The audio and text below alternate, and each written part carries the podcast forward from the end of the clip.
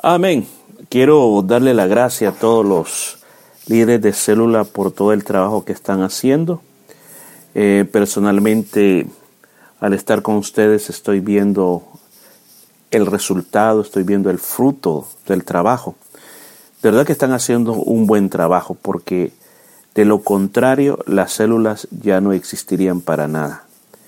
Pero gracias al esfuerzo que ustedes están haciendo, al empeño que le están poniendo cada vez que hay células, es que todavía están en pie todos los grupos celulares.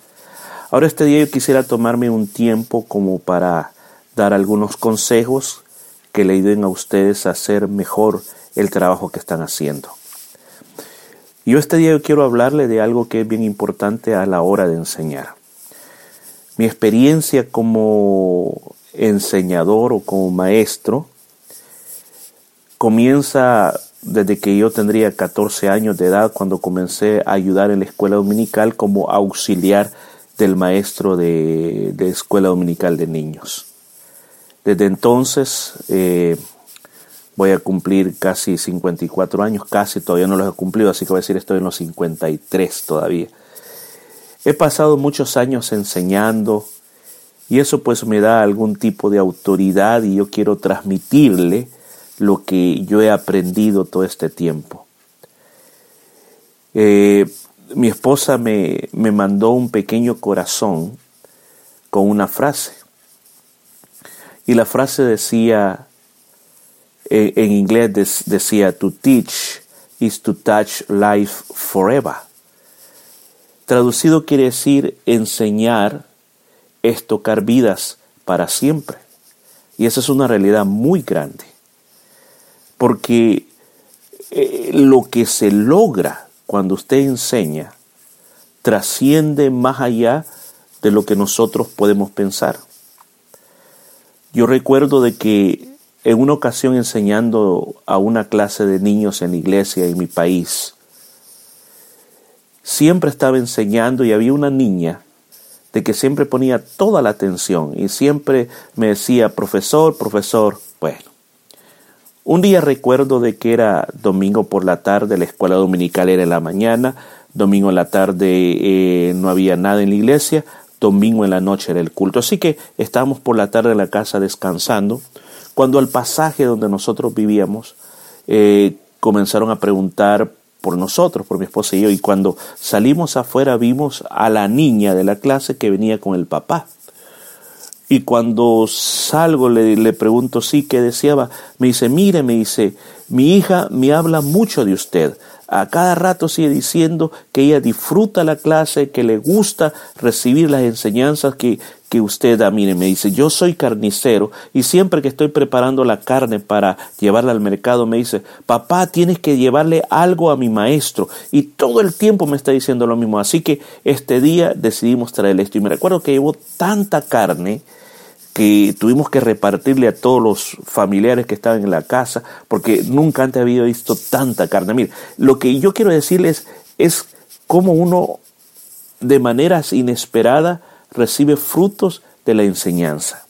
Aún más le agrego tantas personas que le he enseñado, tantas personas que he tocado sus corazones después de verlos de mucho tiempo, cómo están haciendo las cosas, eso le produce una satisfacción muy grande y es el premio muy grande. Es como ustedes mismos.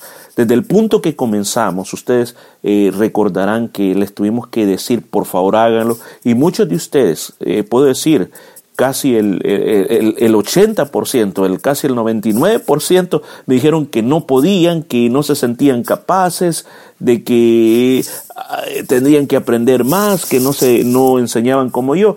Y algo que yo les hice durante esa época es creer que podían. Y bueno, hoy tenemos el resultado.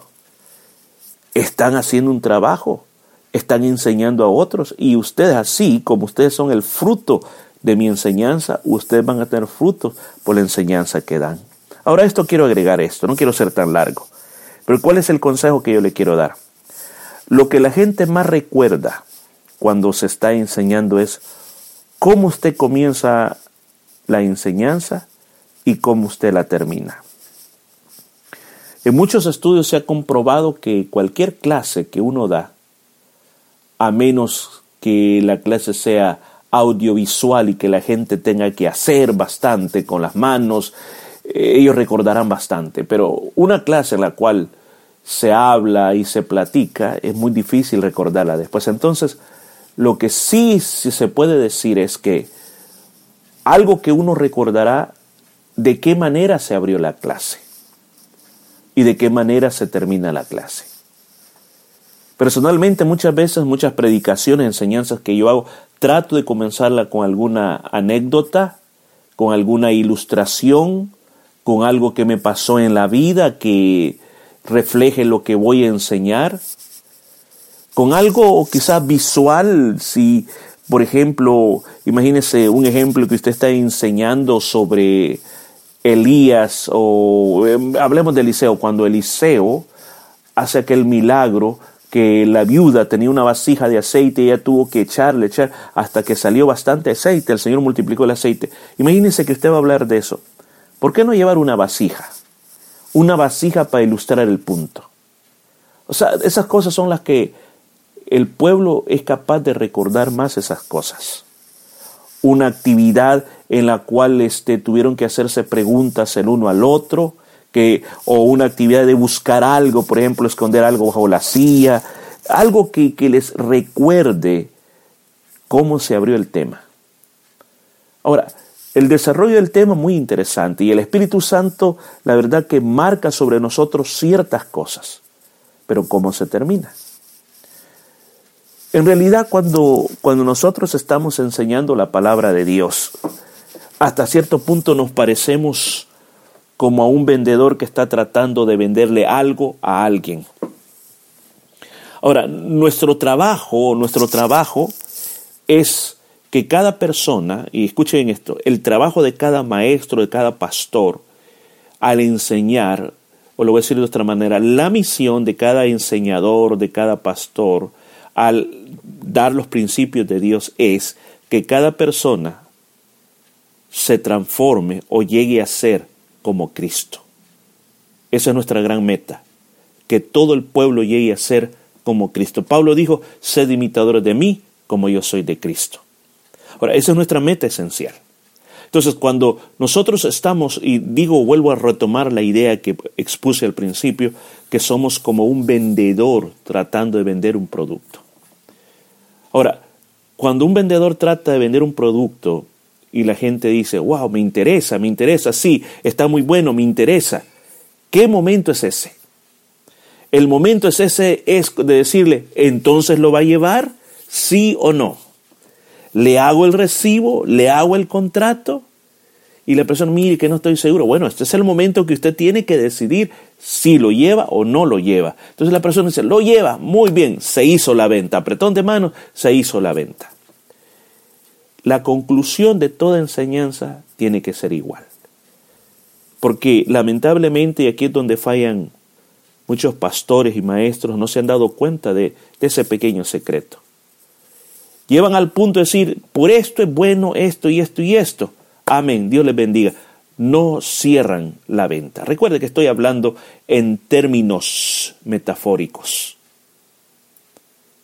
El Evangelio no es una venta, pero lo estoy ocupando esto para ilustrarle.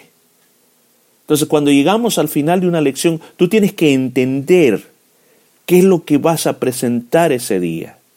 Tú tienes que entender qué es cuál es el pas, qué es lo que el pasaje bíblico te está diciendo que tienes que presentarle a la gente. Entonces la conclusión es cuando tú llegas a ese momento de lo toman o no lo toman. Lo hacen o no lo hacen.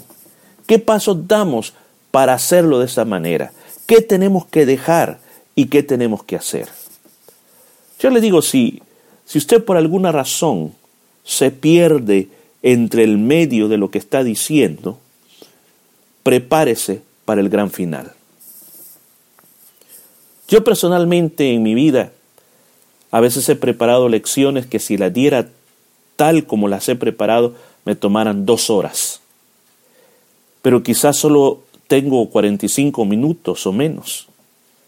Entonces muchas veces, mientras estoy enseñando, hay algo en mi corazón que el Espíritu Santo me está llevando a cierto punto. Y, yo estoy sintiendo lo que el Espíritu Santo me quiere que haga énfasis en eso. Y estoy abierto a lo que el Espíritu Santo me está diciendo.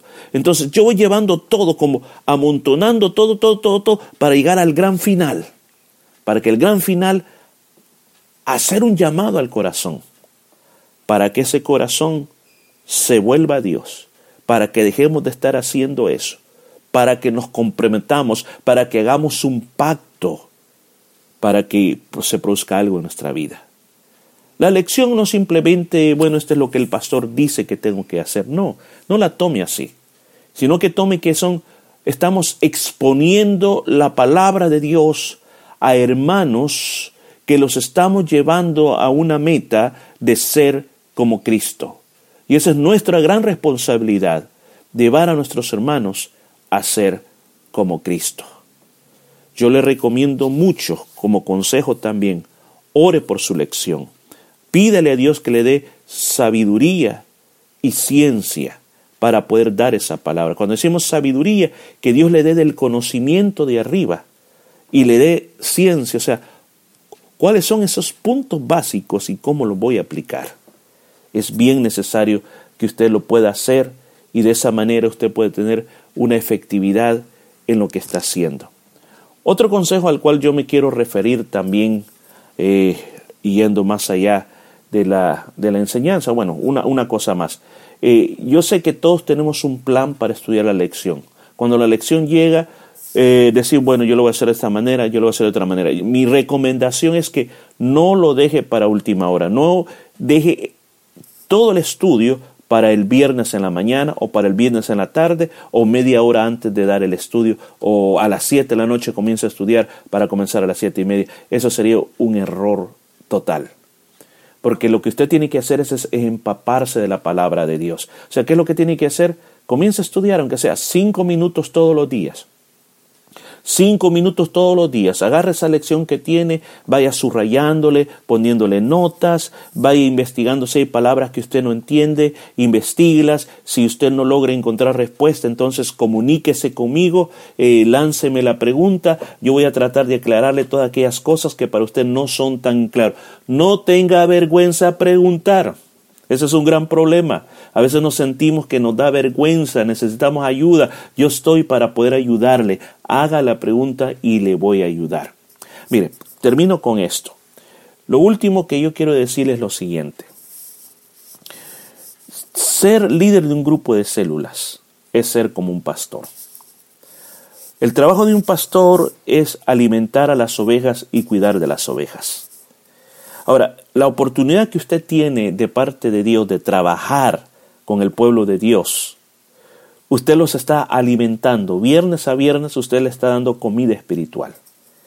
Pero también no solamente se trata de dar comida espiritual, de decir ellos tienen que venir, porque es la responsabilidad de ellos de venir a la célula. No, tenemos que hacer el trabajo pastoral.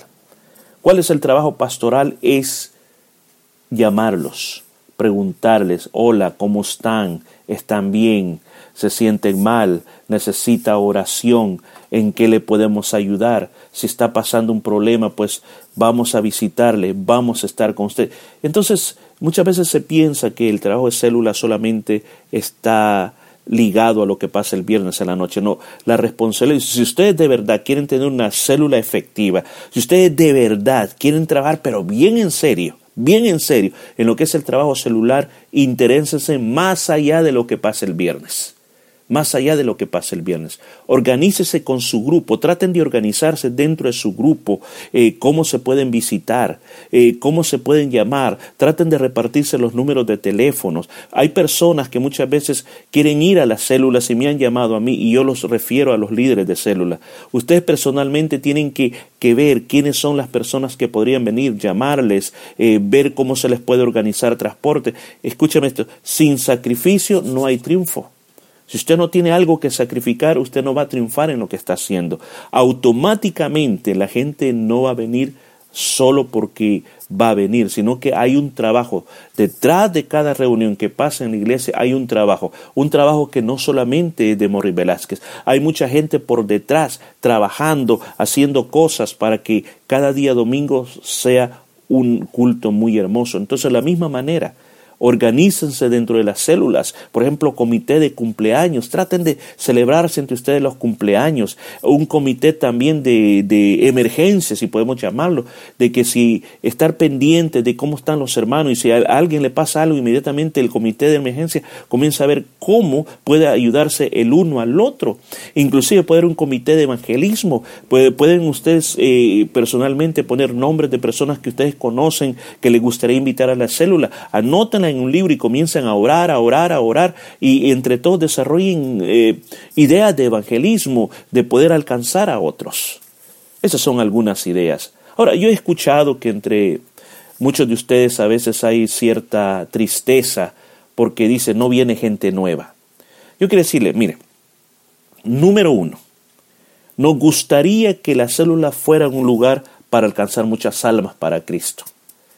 Sería algo maravilloso. Pero las células no, escuche bien esto, la célula no solamente es para alcanzar almas para Cristo. La célula es un lugar donde se le está enseñando al pueblo de Dios. Es un lugar donde yo como pastor, yo deseo que cada uno de ustedes son como mis ayudantes, mis ayudantes pastorales, que están ministrándole palabra a la gente y les están ayudando a estar juntos, a sentirse en familia, algo que nosotros en la iglesia no lo podemos lograr a nivel global. Somos tantos que a veces unos tienen tiempo para hablar con unos, otros hablan solamente entre ellos y otros no hablan nada. Entonces, cuando estamos en células, nosotros tratamos de tener esa comunión única y especial entre cada célula. Así que si alguna vez llega alguien a su célula y después ya no llega, ¿por qué no lo llama? Invítelo una vez, anímelo, porque la gente algo que anda buscando, mire, yo le voy a ser sincero, la gente algo que anda buscando no solamente es el estudio bíblico, ellos pueden estudiar en la casa, pero ¿sabe lo que más andan buscando? Es el compañerismo, es el amor, esos tiempos de la taza de café, el compartir los alimentos, esa amistad que se tiene, reír juntos, jugar juntos, llegar a, final del año, abrir regalos, eh, todo eso es lo que la gente anda buscando. La gente anda buscando sentirse en familia, la gente no quiere estar solos, la gente quiere que lo entiendan, que lo amen, que lo comprendan, que tengan misericordia. Eso es lo que la gente desea. Yo sé que trabajar con gente no es fácil. Es bien difícil. De verdad yo se lo digo, es muy difícil. Pero las recompensas son muy hermosas. Yo lo animo a que no se dé por vencido. Lo animo a que lo siga haciendo. Lo animo a que trate de ver cómo, cómo mejora lo que está haciendo. Eh, en la enseñanza todos podemos mejorar. Le aseguro que desde que comenzamos el año hasta este momento ustedes han mejorado bastante. Yo soy testigo y puedo decir que ustedes han mejorado bastante. Lo que hay que corregir son pequeños puntos que ustedes van a ir aprendiendo con el tiempo, pero es de la misma manera. Ustedes quieren que el Señor los bendiga en lo que están haciendo, pues dedíquense en lo que están haciendo. Sean innovadores. Busquen al Señor. Platiquen entre todos cómo podemos mejorar esta célula. Sean humildes, sean humildes entre los suyos. Eh, sea humilde, lo más humilde que pueda entre ellos. Muéstrales que usted está por ellos, por ellos, que usted está dispuesto a poder ser una buena guía para ellos. Dios lo ha puesto ahí y Dios tiene una razón por qué lo ha puesto ahí. Si no fuera de parte de Dios, usted no estuviera ahí. Así que yo le invito a que esta semana tomemos estos pequeños consejos, pongámoslos en práctica y bueno, vamos a ver cómo esto sigue funcionando. Ahí yo sé que el Señor va a estar con ustedes siempre y bueno, ahí lo vamos a estar visitando, así que sigan adelante y los bendigo por la labor que están haciendo. Hasta pronto.